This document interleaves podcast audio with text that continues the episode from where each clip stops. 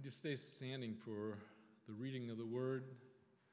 Again, we're in Psalm 119 and we'll bounce a little bit, but not as much as we have the last few weeks. My soul melts away for sorrow.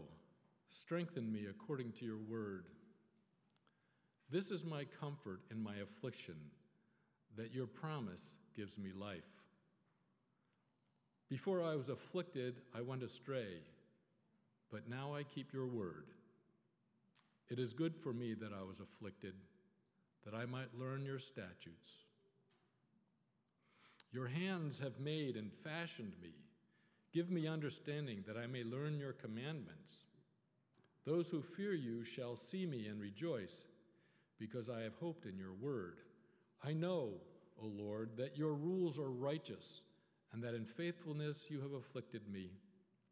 Let your steadfast love comfort me according to your promise to your servant. Let your mercy come to me that I may live, for your law is my delight. Let the insolent be put to shame, because they have wronged me with falsehood. As for me, I will meditate on your precepts. Let those who fear you turn to me, that they may know your testimonies. May your heart be blameless in your statutes, that I may not be put to shame. My soul longs for your salvation. I hope in your word. My eyes long for your promise. I ask, when will you comfort me? For I have become like a wineskin in the smoke, yet I have not forgotten your statutes. How long must your servant endure?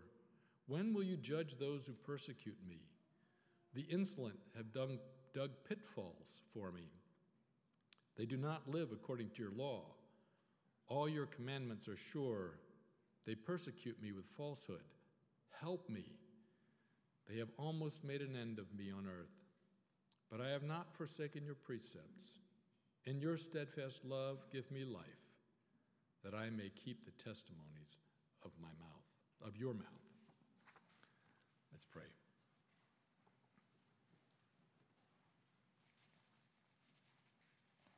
Lord God, may we hear and believe your promises. Please send your spirit that our hearts may be soft to your loving word and open to hearing you. Protect Andrew as he handles your work, that he may, he may speak the truth and speak it boldly. And may we grow in our love for you and all that you love, trusting you with our past and our future. We pray this in the name of Jesus Christ the Savior. Amen. Please be seated.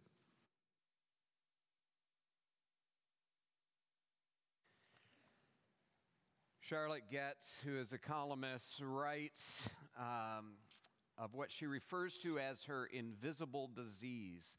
In the chronic illness world, I have what is referred to as an invisible disease. This means that I walk around living my life and am often mistaken for someone who's fine, someone who really could do just about anything. However, beneath the rosy surface of that charming exterior is a relentless physical pain in my fingers, my wrists, my neck, my ankles, my jaw. Reader, as I type this now, I have an ice pack strapped around my neck. I cannot chew food without holding the joint of my left jaw in place. What you can't see behind my smile and good humor is that even on a good day, uh, I am rarely without a low grade fever, and God forbid that I catch an actual cold.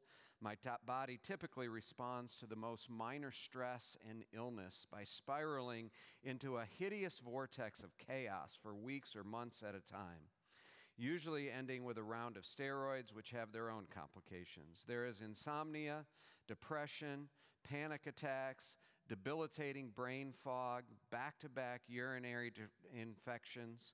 Uh, as you can imagine, the real me is a peach to be around. Send my husband your thoughts and prayers. There is a, uh, a note of humor there and self deprecation of just her experience, but very real. Uh, and for many folks, so you, we can relate to that just directly uh, that invisible pain, the invisible affliction uh, that we experience in life in, in various ways, certainly physically. But I think there are also ways that we experience that invisible affliction relationally uh, constantly walking through difficulties, whether it be with family or friends. Uh, vocationally, this is an increasing thing in our society. People uh, discontented with their jobs and uh, struggling to find fulfillment in life in, in various ways. And, and this sense of, of always being, you know, we may look okay on the outside, rosy exterior, but, but feeling the angst that comes with life. Uh, this is where we want to go or land today, and perhaps you picked up that theme as we were reading through the verses in Psalm uh, 119, the psalm that we've been looking at. Uh, God's word, this sweeter than honey word that we've been talking about, is the place to go in affliction. Uh, and, and we want to unpack that and unfold that because, as we've already established, the, the reality of affliction is, is true for all of us in, in some way, shape, or form. Uh, we've talked about this over the last several weeks. You know, just walking through this last year, we've certainly seen various ways in which uh, we have been afflicted. We have felt the, the brokenness of the world that we live in. For many people, this is their greatest obstacle towards Christianity. Uh, a relationship with God, or, or maybe if it's not a complete obstacle, it, it's a stumbling block. We, we ask ourselves all these questions like, why, Lord? Why, why is it so hard? Why, uh, if, if you are enthroned in the heavens as we are celebrating on Ascension Day, you know, why is it that this young man has passed away uh, due to COVID or other things, leaving a family behind? Why have you afflicted this family in such a way? And we can't get away from the fact uh, that the Lord is involved in it. We saw that even in the verses uh, that we read today, where the psalmist says, It is good, Lord, that you have afflicted me. Uh, there is a there the Bible doesn't really shy away from the fact uh, that that there is a uh, a God involvement with some of the affliction that we face. So, I want to just kind of walk through this with you and see if we can't come to a place. I've really struggled with this. I don't want this to be overly intellectual uh, in the sense that it, it's just something that appeals to our heads, but really praying that the Holy Spirit would help our hearts be engaged as well. And maybe I'm just talking for myself, uh, you know, help our hearts be engaged as we walk through this and, and seek to understand how it is that God meets us in the midst of affliction. So, the reality and type of affliction is where we're going to start because I do think that the psalmist helps us with that here as he's working through this. And, uh, and certainly in the context of this long prayer, uh, he is working through the reality and the types of afflictions. There is what we would call general affliction. Uh, this is the affliction that impacts everybody, whether you are a follower of Jesus, a disciple of His, or not. Uh, there is just a general uh, affliction, brokenness, malaise, struggles that are in the world that we, as a virtue of our humanity, we partake of. The, the psalmist says in verse 28, one of the first verses that we read today, My soul melts away for sorrow. Uh, and, and, this is such a descriptive way to put it, uh, but it's something that we certainly can, can feel. Again, we've talked a little bit about this, whether it is the, the physicality of the, the way that we suffer, the relationships of the way that we suffer, um, terms of our inner being, our, our, our, our comfort level in the world, uh, the, the sense of fulfillment that we have in our pursuits, all of these things, uh, none of us has it perfect. Uh, nobody goes through life in this sort of general level unscathed. We all can relate to the psalmist who says, My soul melts away for sorrow. And again, this is something that affects everybody young, old, rich, poor, uh, whatever your ethnic background is, ethnic, cultural background.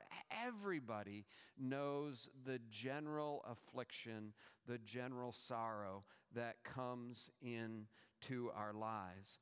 But then there are a couple of things that the psalmist calls out more specifically. Uh, on the one hand, he calls out the affliction that comes as a result of our adversaries. You see that really clearly in verses like 84, uh, 5, 6, 7. Uh, How long must your servant endure? Uh, when will you judge those who persecute me? The insolent have done, dug pitfalls for me. Uh, all your commandments are sure, but they persecute me with falsehood. Help me, he says. Uh, they have almost made an end of me on earth. And this is a particular type of affliction that I, I think followers of Christ uh, can recognize that there is this uh, persecution that exists in the world. There is this adversarial relationship that exists between those who follow Jesus and those who do not follow Jesus. The psalmist certainly articulates this. We can look all around the world and, and we can see the ongoing reality of this type of affliction in, in our world today. We look at places like, uh, like the Sudan. We look at other parts of Africa where there is extreme persecution. We, we see it Middle East, uh, Vietnam, or uh, uh, North Korea. You know, just all sorts of places where there is a, a tension. Some of us may feel that here in America as well in, in different ways. We certainly enjoy so many freedoms uh, that the rest of the world doesn't enjoy. So we don't face the, the kind of physical persecution uh, that many of our brothers and sisters in Christ face because they take particular stands. But there, there is a sort of intellectual uh, looking down on. There is a um, there is an increasing sense of uh, you know, are you crazy? As we walk in these lines, and I think it's safe to say we live in what could be termed a post-Christian society, and so more and more as we get outside of the, the safety of our enclaves, this idea of, of persecution or an adversarial relationship with the world uh, may be something uh, that we experience. What I love about God's Word, of course, and, and throughout this, we're, we're talking about as we navigate these types of afflictions, we go to the Word. Uh, and, and, the word speaks about this, and the word encourages us uh, to find truth, comfort, all of those things here. And we'll talk about that in just a minute. But then there's a third type of affliction, and, and that is the affliction that is brought on by ourselves. If you look at verse 67, you see the psalmist says this Before I was afflicted, I went astray, but now I have kept your word or as we have referenced before, the very lost, or very lost, sort of lost, the, the very last verse of this psalm, uh, the psalmist says, I have gone astray like a lost sheep. Seek your servant, uh, for I do not forget your commands. There is a, a type of affliction that we bring on ourselves. Uh, by, by refusing to walk in the ways that God has laid out for us. When we, when we go outside of those, uh, as we seek for our success outside of the way that God has uh, outlined success in His Word, as we seek for sexual fulfillment outside of the way that God has laid out in His Word, as we seek for uh, any of these things, you know, outside of the way that God has laid in His Word, we, we find that we not only bear the consequences of that, which are afflicting, uh, if you are a person who is broken and you are seeking for comfort and you do it outside of God's word and, and you turn to alcohol or you turn to drugs to, uh, to calm you, to take you out of that moment, you, you are going to face the consequences of addiction. You're going to face the consequences of those things. And it's here where I think uh, the psalmist says in verse 71 and other places, he says, It is good that I was afflicted. Uh, it is good that, that you uh, brought these things into my life because there is a curbing aspect to that. And I'll get to that a little bit more in just a minute. What I wanted to do, first of all, though, is just highlight that there are different types of affliction. And it's important for us to recognize uh, these categories and not necessarily get confused in them.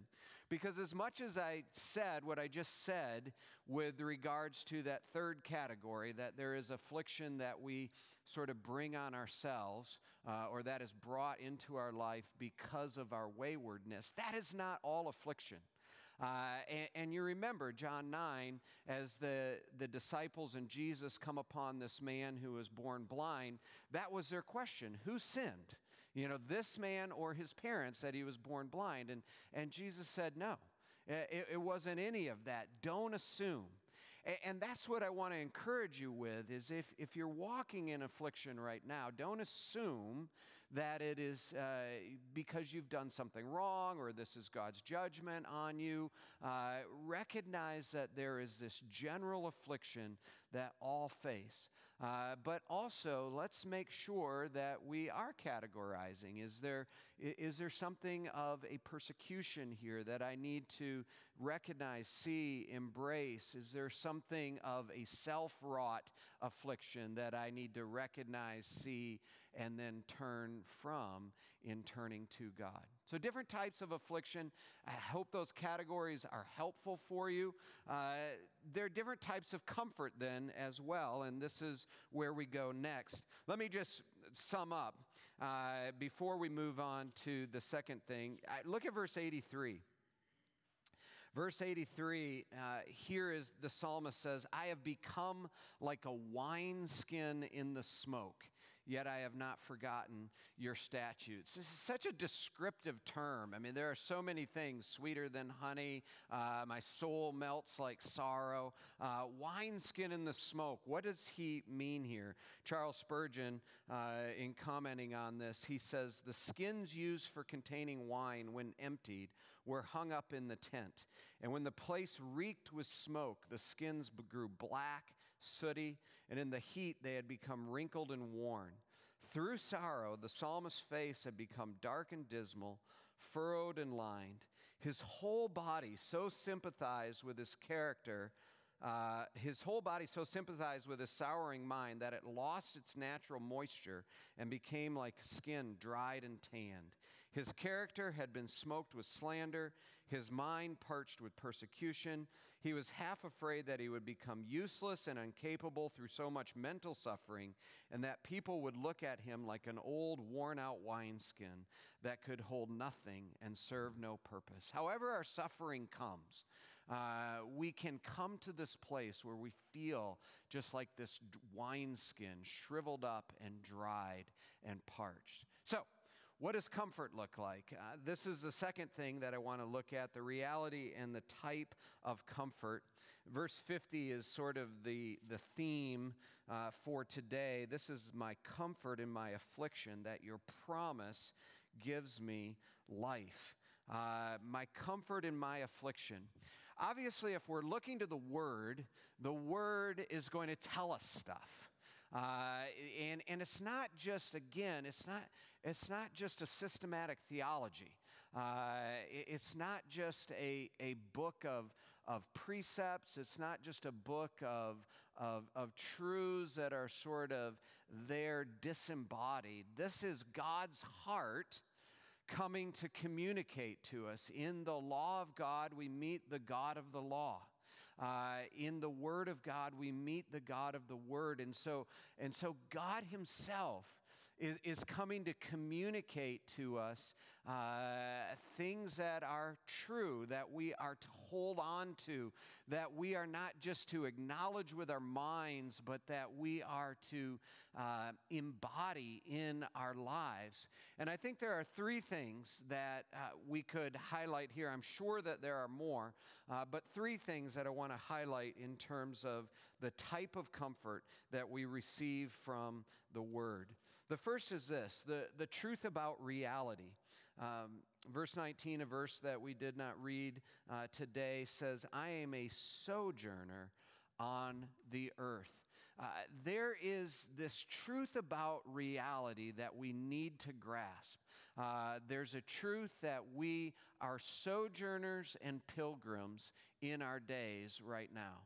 Uh, that there is an already but not yet uh, aspect to our lives. That while we walk the earth, uh, we will have trouble.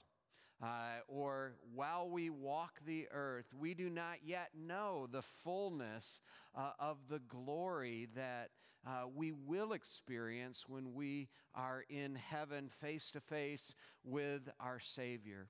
And so, this is a reality that keeps us focused. Uh, as we're going through what we're going through, whatever it might be, we, we hold it eh, on the one hand that this is my reality right now. This is part of what it means to be living uh, on this earth, but it will not be my reality forever uh, that there is a time coming when I will be delivered and, and all of God's people will be delivered from this. And, and we hold that tension. Uh, if we do not have that, if we cannot see forward into the, the truth of our redemption, then this world is all that there is. Uh, and the, the sorrows, the affliction that we feel right now, we really have no hope.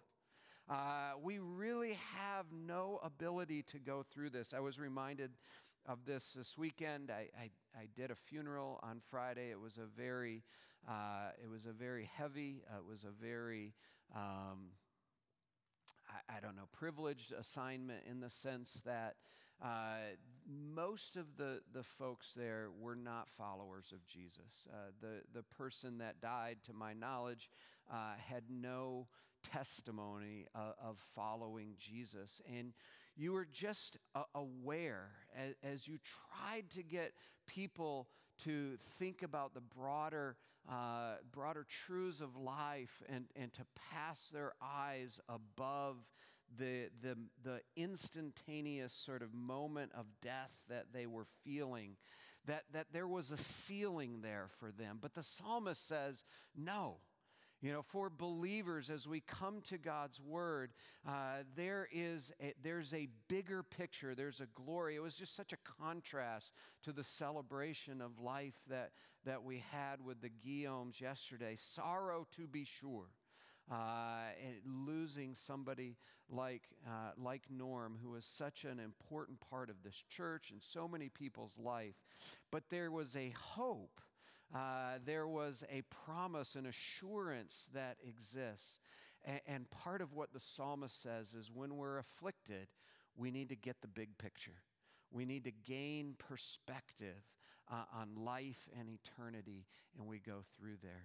Secondly, uh, we also get the truth about ourselves. I've already alluded to this, sort of gotten us to that place. Verse 71 It's good for me uh, that I was afflicted, that I might learn your statutes. Verse uh, 75 I know, O Lord, that your rules are righteous. In faithfulness you have afflicted me. This term afflicted here seems to uh, correlate to sort of a the kind of loving discipline that the Lord brings into the life of his children.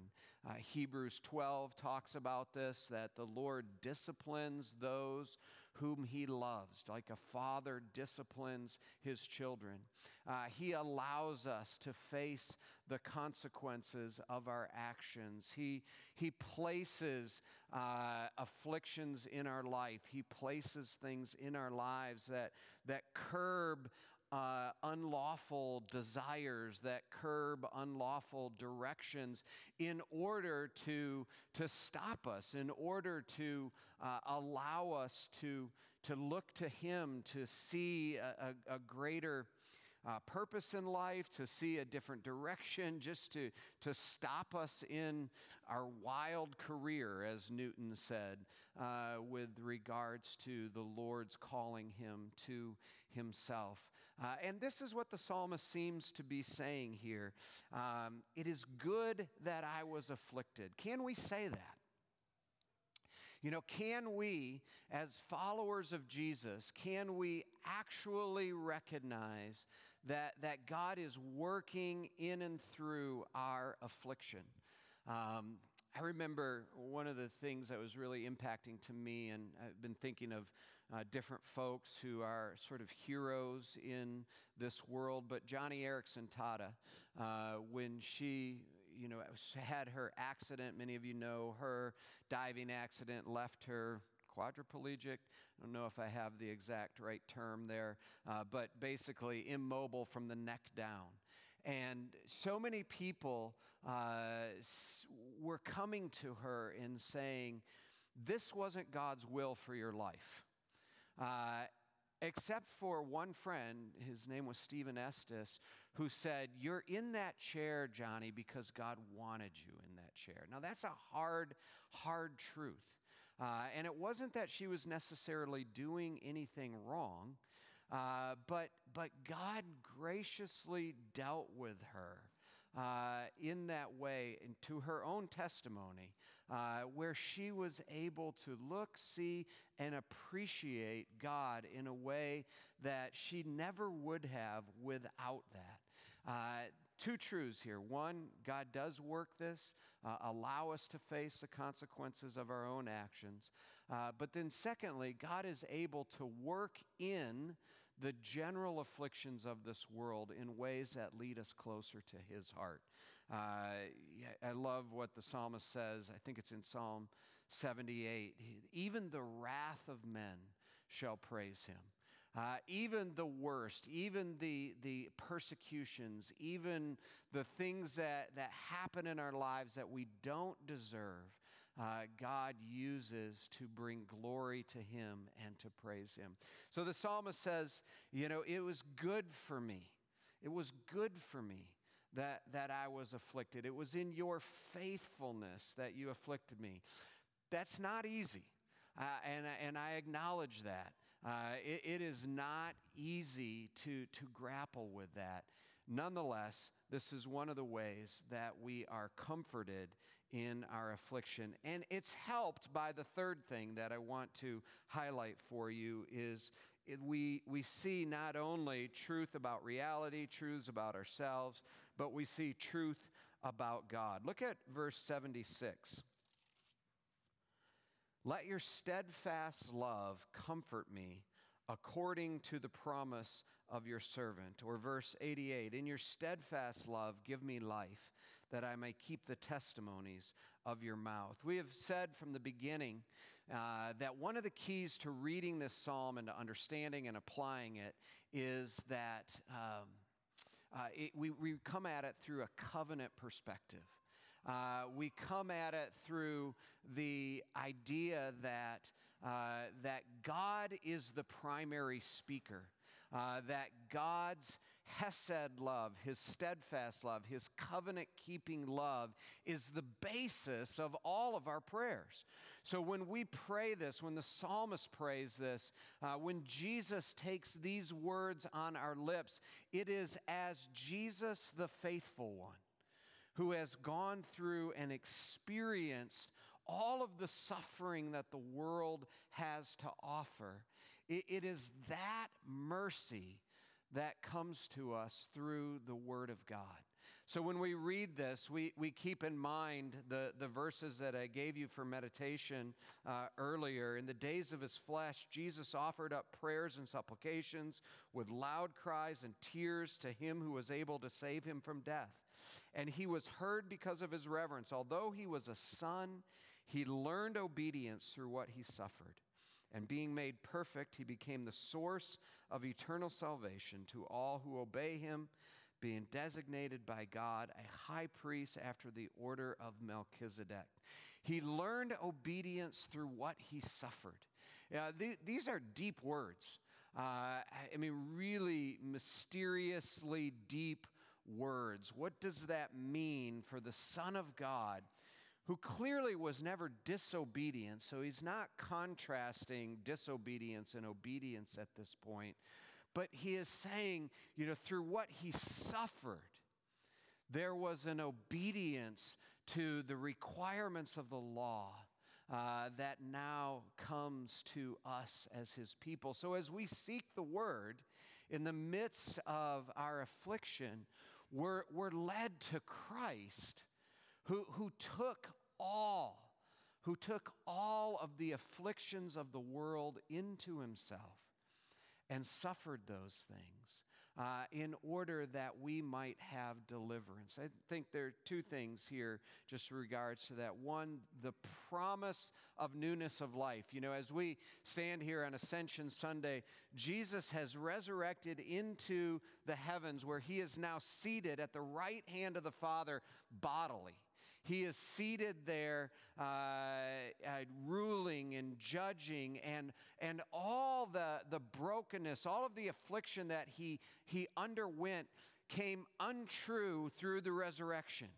Uh, it, it, all was, it all was subsumed, and he is now raised victorious. And again, that's, that's our perspective, that's our promise, that's what we're moving into. The second thing, though, is, is what we recognize, you know, verse 50 again this is my comfort in my affliction. Uh, the psalmist recognizes that the word doesn't necessarily take him out of my affliction. Uh, and, that is one thing that we have to recognize in the here and now is that we're not promised that all of our afflictions will go away. Uh, we will continue to suffer.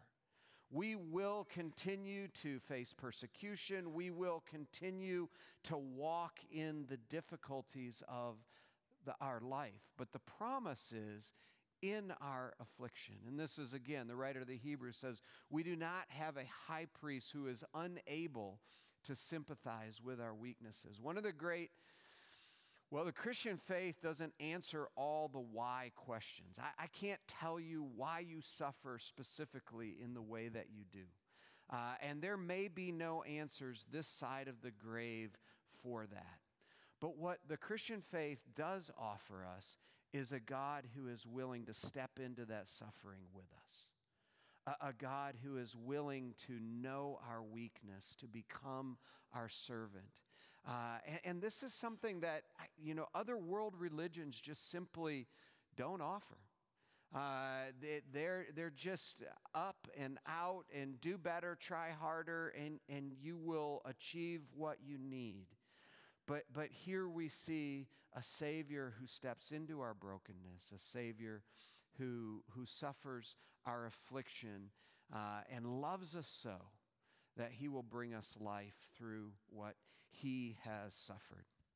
Lastly, uh, where do we go in terms of the life? Again, verse 50 uh, tells us, um, you know, this is my comfort in my affliction, that your promise gives me life. We've looked at affliction, we've looked at comfort. What does life look like? Just three really quick things. Uh, first, prayer. Uh, as we've been walking through this, we, we have to understand that the psalm itself, and indeed the entire Psalter, is a model for us of, of the Christian life. You know, what, what is it that the psalmist does in his affliction? Well, he writes this enormous prayer. you know, 176 verses carefully crafted throughout the Hebrew alphabet. Uh, prayer is a discipline that the psalmist uses. On your word, I will meditate day and night. The, the psalmist goes to the word and, and he prays that word back to his father uh, as he walks through the affliction. So, what does the life look like for us? One of the things would be prayer. Secondly, would be the promises. Uh, over and over again throughout this chapter, we see reference to the promises. Your promise gives me life. Do you know the promises of God? Uh, do you hold them close to your heart? Do you, do you have a, a, a set of 10 that you just repeat over and over and over to yourself? I, I can't get a lot more practical than that. You know, your, my word. Your word have I hid in my heart that I will not sin against you. We'll talk about that a little bit more next week. But your word have I hidden my heart that, that I would have a place to go, that I would have these truths that, that guide me through my affliction. Uh, the promises of God became near and dear to the psalmist's hearts. The, the third thing, uh, and, and this is really interesting, and I think we see this throughout the scriptures, uh, certainly throughout the Psalms, uh, there is a posture that this believer has that also helps him through affliction or as a result of his looking to the Lord in his affliction. Look at verse 74. Those who fear you shall see me and rejoice. And then again in 79, he says, Let those who fear you turn towards me, uh, that they may know your testimonies. There, there is something about the follower of Jesus in affliction that continues to push them outward. You know, so often in affliction, uh, we become myopic. Uh, we become sort of self focused, and all we can see uh, is what we are going through. Uh, but the believer, as he rests in the sweeter than honey word, is able to still, in the midst of, you know, none of this has gone away. His soul is still melted with sorrow. Uh, he is still experiencing the persecutions of the insolent. And yet, he is able to point others to Christ. He is able to care for them. One writer puts it this way In affliction, the psalmist himself reaped benefit. But now we find that he is concerned so to live in affliction that he can benefit uh, others also. The same human agents of affliction reappear, but he pray, prays to bear with the hostility in such a way that those who fear the Lord may experience joy through his steadfast hope. I thought of this yesterday, um, and I didn't ask Molly if I could say this, but uh, I, you know, I came to her. This is her day. You know, thinking about Norm laying to rest, and I really wanted to care for her, care for the family. The first question she asked me is, "How are you doing?" You know, how are you doing? And, and she wanted to know. She was caring for me. And I'm like, no, you got this wrong. I need to care for you today. Uh, but but that is the, the evidence of a life that is allowing the comfort of the Lord into it, that we can look outside of ourselves and, and point others to Christ along the way.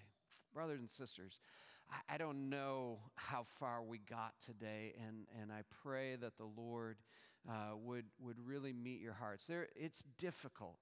You know, affliction is hard. You all know that. Uh, but the psalmist says, the word is sweeter than honey.